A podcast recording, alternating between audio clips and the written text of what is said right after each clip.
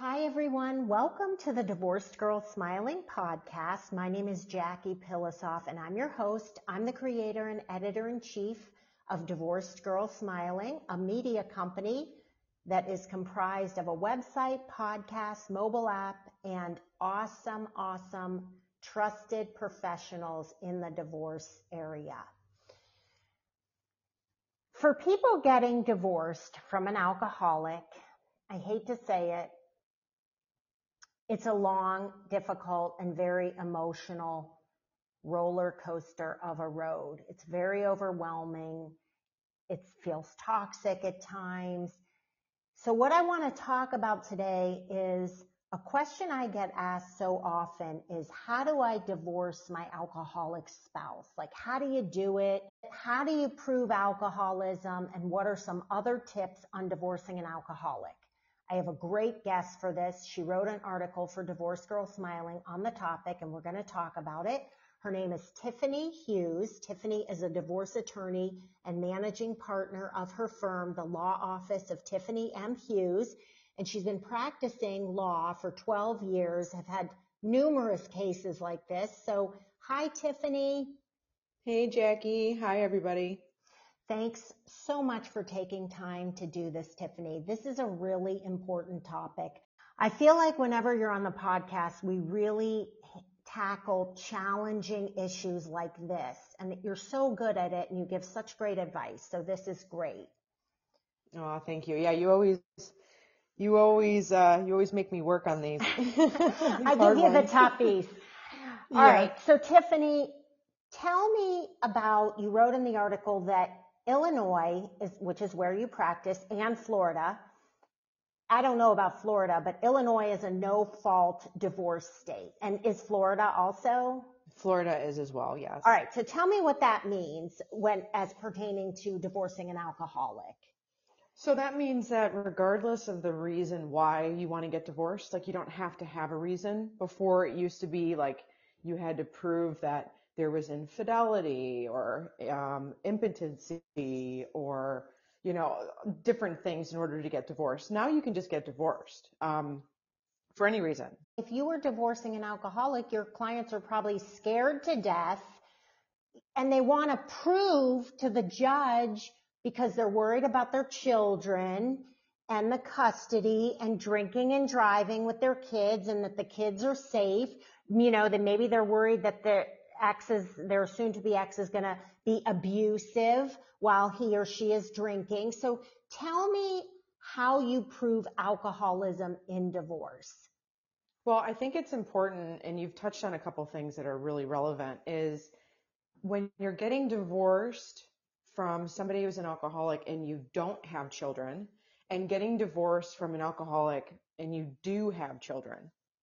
So there's concerns in that are kind of overlapping in both. Um, but when you get down to proving alcoholism, um, a lot of times you're looking at the purchases, you're looking at the activity of the spouse, you're looking at even potential criminal activity such as DUIs. Um, you can institute, you know, different kinds of testing, which we can talk about. So there's there's ways to go about the process of starting to lay the, you know, the framework of this person is an alcoholic. All right. So we're talking about evidence that is considered admissible in court. So you need to have evidence. And in the article, do you want to just list what you wrote in the article as what, if, in other words, if you're divorcing an alcoholic, here is what you should collect.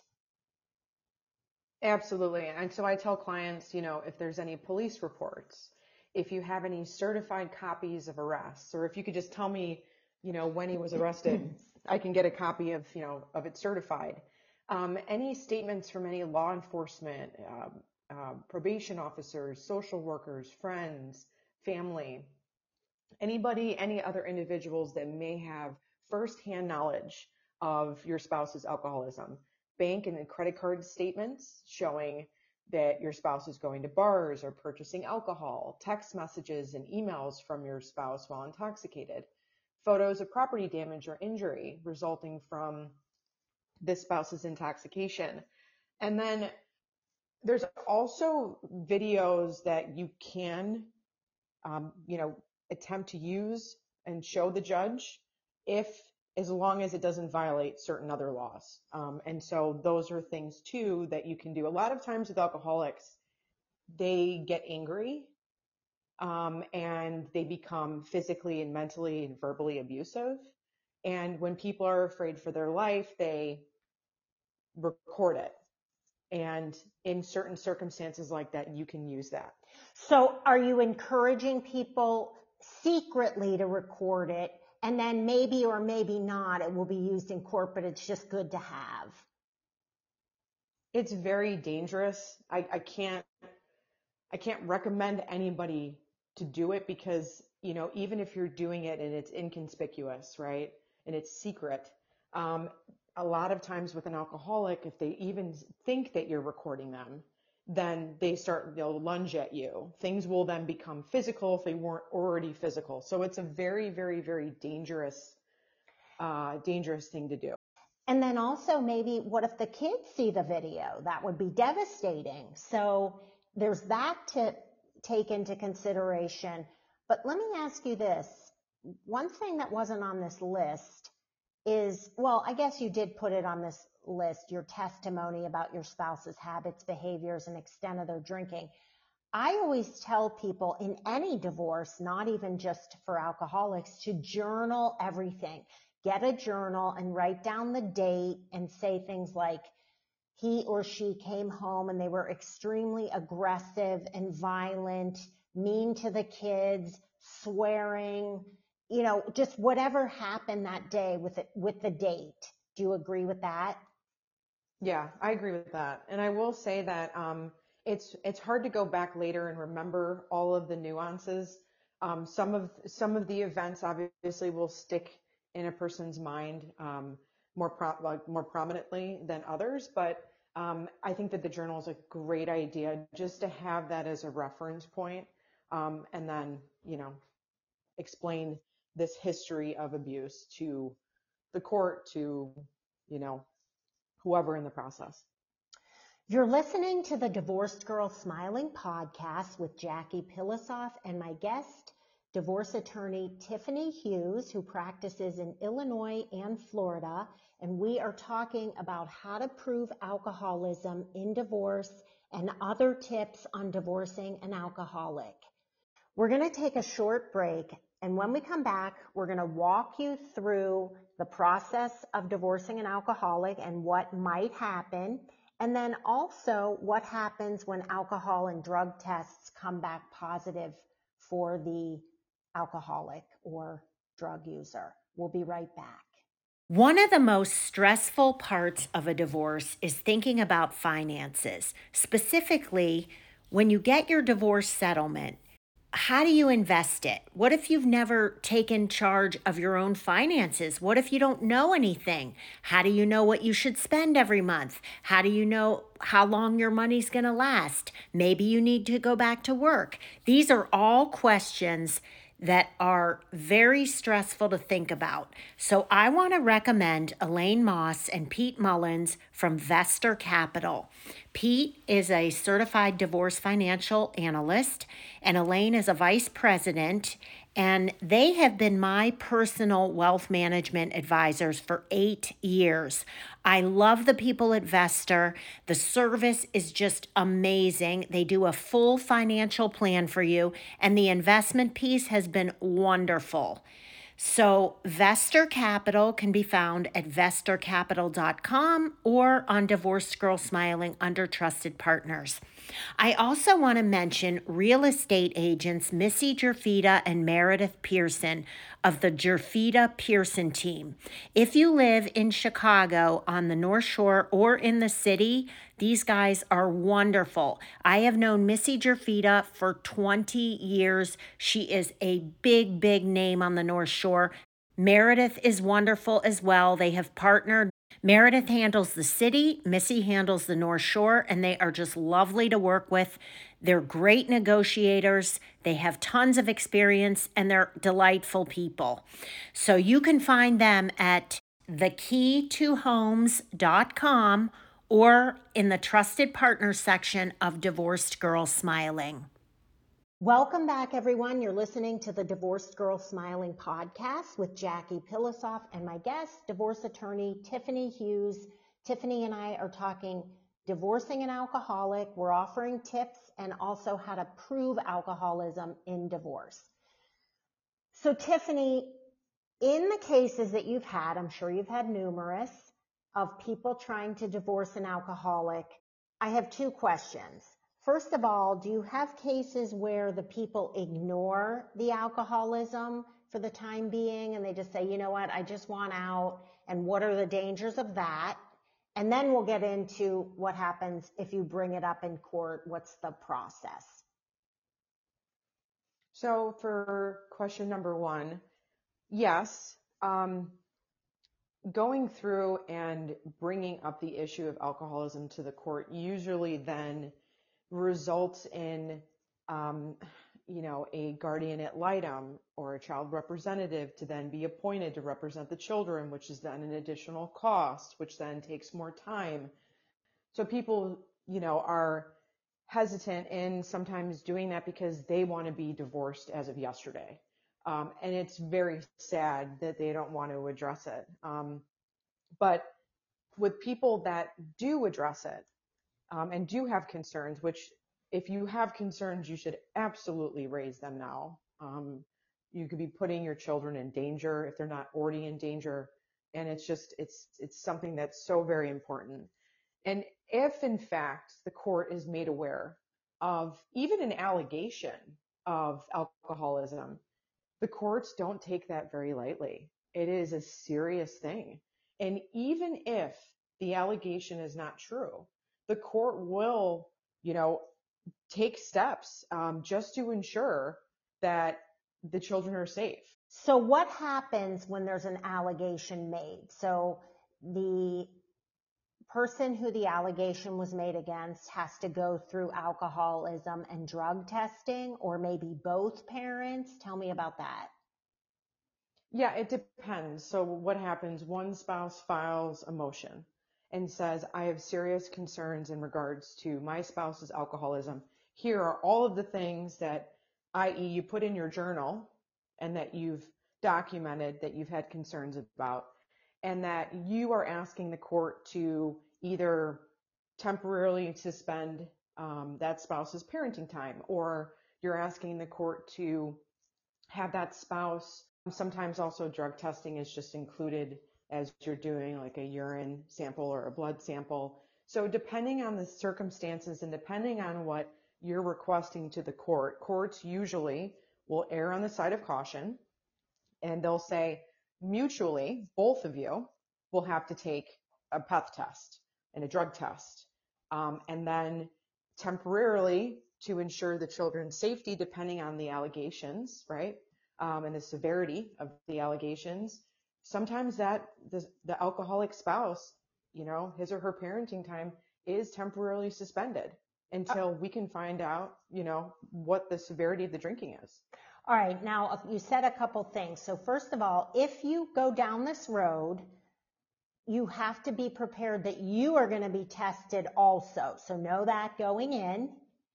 And then secondly, Tiffany, tell me about some of, so let's say the drug test or the alcohol test comes back positive and they have some evaluations and the court sees that this person might not be a fit parent at this point. What are some of the actions that could take place? Well, as an incentive, usually, and to not only an incentive, but primarily to protect the children, that that alcoholic spouse's parenting time would be restricted.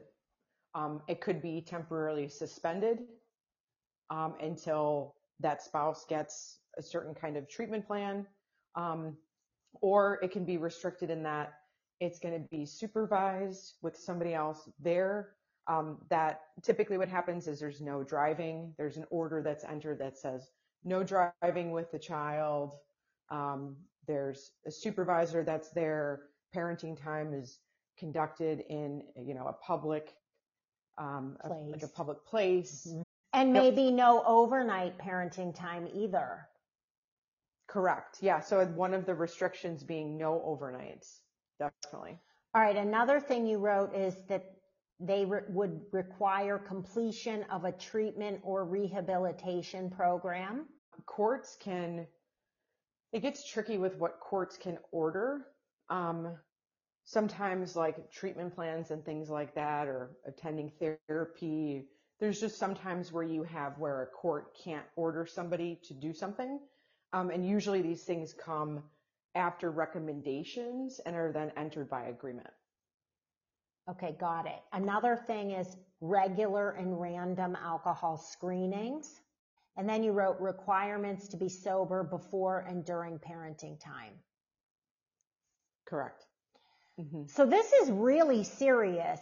Now, um, I want to go back to where somebody might not bring this up because maybe they don't know enough about alcoholism. So their thing is, my husband just drinks too much and I don't like it. So my suggestion, tell me if you agree with this, Tiffany, is if you're not sure, go to an Al-Anon meeting and find out because that is the best way to really know if your spouse has a problem. Do you agree with that? I agree. Or Absolutely. Think- even therapy and tell the therapist some of the things going on. I mean, you could do either one or both. definitely.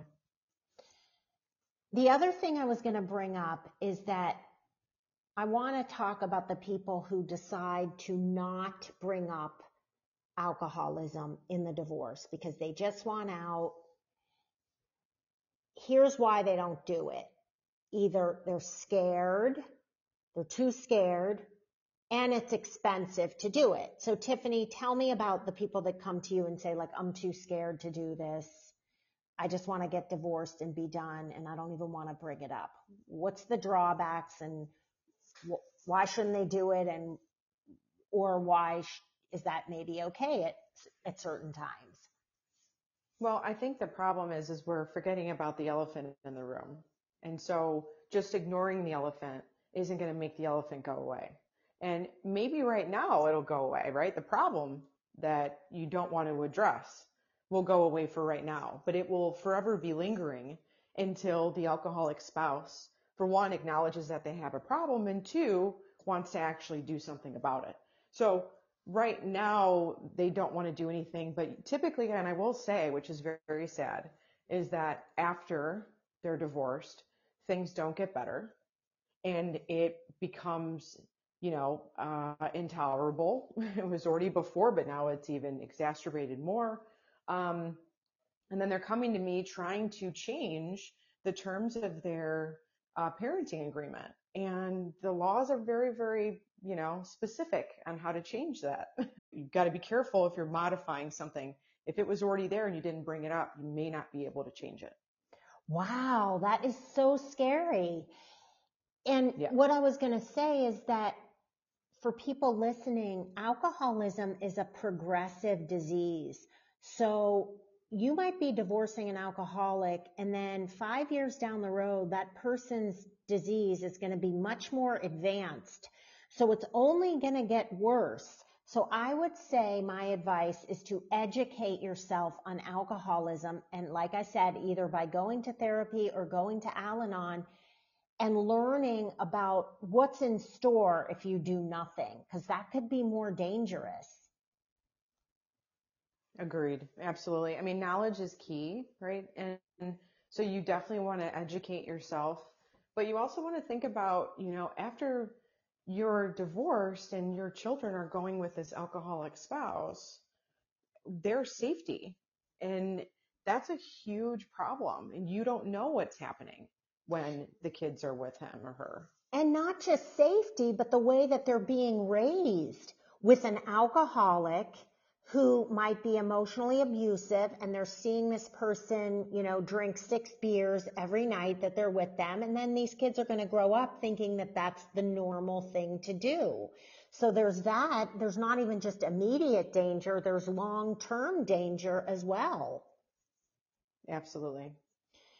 Now, in your article, Tiffany, you cited a couple of cases that you had with someone trying to divorce an alcoholic. Do you want to talk about talk about these cases? It might help people. Sure. So, um, one of the cases that I had, I represented the mom, and they weren't married, but they had a they had a little boy together, and there were serious concerns in regards to dad's alcoholism, and so we had filed a motion uh, with the court, putting the court on notice of the concerns, and we asked the court to have him PEth tested, which is the alcoholic, you know, the alcohol test. Um, and when that test came back, um, it was it determined that in fact, on average, he had 18 drinks a day. 18. Wow. So did you say what the PEth test? I don't remember if you just described what the PEth test is. It measures your alcohol for the last like three months or three weeks. What? It measures, so it's a test designed to detect heavy drinking for up to two to four weeks prior to the sample being collected. Okay, that's very interesting. Okay, Yes. so Now, then what happened? So they, the test came back and said he had 18 drinks on average a day. That's unbelievable. Correct. So the court said, well, um, his mother, so my client agreed that his mom could be a supervisor. And so his mom was the supervisor during the parenting time. He had restricted parenting time. Um, and then, you know, we have, that's what the order's been. It hasn't changed. Um, but he also hasn't gotten any better. And recently we had asked that he test again and he refuses to test, which means that no change in parenting time will occur. So the only way that he's going to get out of this restricted parenting time is if he tests and it doesn't come back positive. And he won't do it. Okay, so what I want to say to my listeners is that I don't even think this, I'm not, I hope you're not listening to this thinking this guy's a horrible person. He doesn't love his kids. For those of you who don't understand alcoholism, this person has an illness. It is an illness just like cancer is an illness or a heart condition. And it's hard not to be angry by it. And it's hard to say, you know, this guy's a horrible person. He's not. He's just an ill person who needs help and he can't do it. Alcoholism is an illness. All right, tell me about the other case. Okay, so the other case, uh, we represented the wife in a divorce, and she had two minor children, both in elementary school. Um, the husband had an extensive criminal history involving drugs and alcohol. And due to the circumstances, um, the husband agreed to have, uh, for the mother, the husband agreed to have joint decision making. Um, and then she was going to be having sole decision making for medical and then this was all planned on having this like step up process of this is what's going to happen. So you know he he would have to test clean first. Once he tests clean then he can have unsupervised parenting time for x you know x amount of time.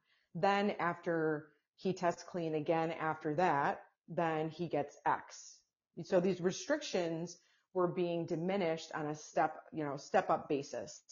However, if at any point in time that he tested positive for alcohol, um, then it would go back to square one again. Now, Tiffany, are these cases like this, mediation is impossible? This is all done through litigation? I mean, most of it, most of it, yeah. is- Because yeah, somebody who's an alcoholic is unreasonable, so they're not just going to say, okay, I agree to get tested. So, right? Agreed. Yeah. Mhm. Before we close out, Tiffany, tell my listeners how they can reach you if they want to consult. Uh, absolutely. Well, for one, if you don't mind, um, I just want to share with everybody that um, a personal thing that uh, so my father is a alcoholic. Um, his mother, my grandmother, was uh, an alcoholic, really nice alcoholic. I didn't even know she was an alcoholic. Um, I mean, she was just always so happy. Um, and She died of cirrhosis of the liver. Um, my dad is a functioning alcoholic still to this day. And so alcoholism is something that I've been unfortunately around um, my entire life. So it's not just in the in my work that I'm familiar. I'm, I'm familiar in my own personal life, and so I just want people to know that when we're talking about things that are really, really, really personal in your life, um, that I have probably similar experiences. Um, uh, as far as contacting me, you can email me at Tiffany Hughes at thugheslaw.com. You can also reach out to me on the firm's website, which is www.thugheslaw.com. And you can also call my office at 773 893 0228. Serving clients in Florida and Illinois. And also, you can find Tiffany under Trusted Partners on Divorced Girl Smiling. And you know what, Tiffany? That makes you an even better fit because you can personally relate and you have so much empathy and compassion. So I just think it's wonderful that you're helping people in this way. But I also want to say, don't, Tiffany doesn't just do alcoholism and divorce. She's a great no. divorce attorney for many other things too. And she helps people get divorced through litigation or mediation or the collaborative process. So on that note, I want to close out and tell everyone listening that if you are in this situation, I really hope that Tiffany and I have helped make you feel better about this. I know it's really, really scary to bring up the alcohol in your divorce, but please, please don't let that stop you from doing it because the danger in not saying anything could be worse. Go with your gut and I promise you, you can handle this and you will get through it. So if you want to learn more and you want to read Tiffany's article, come see me at divorcedgirlsmiling.com. You can also read other articles on there, listen to more podcasts, download my mobile app, and view all of my wonderful trusted partners. So thanks again for listening, everyone, and we'll talk to you real soon.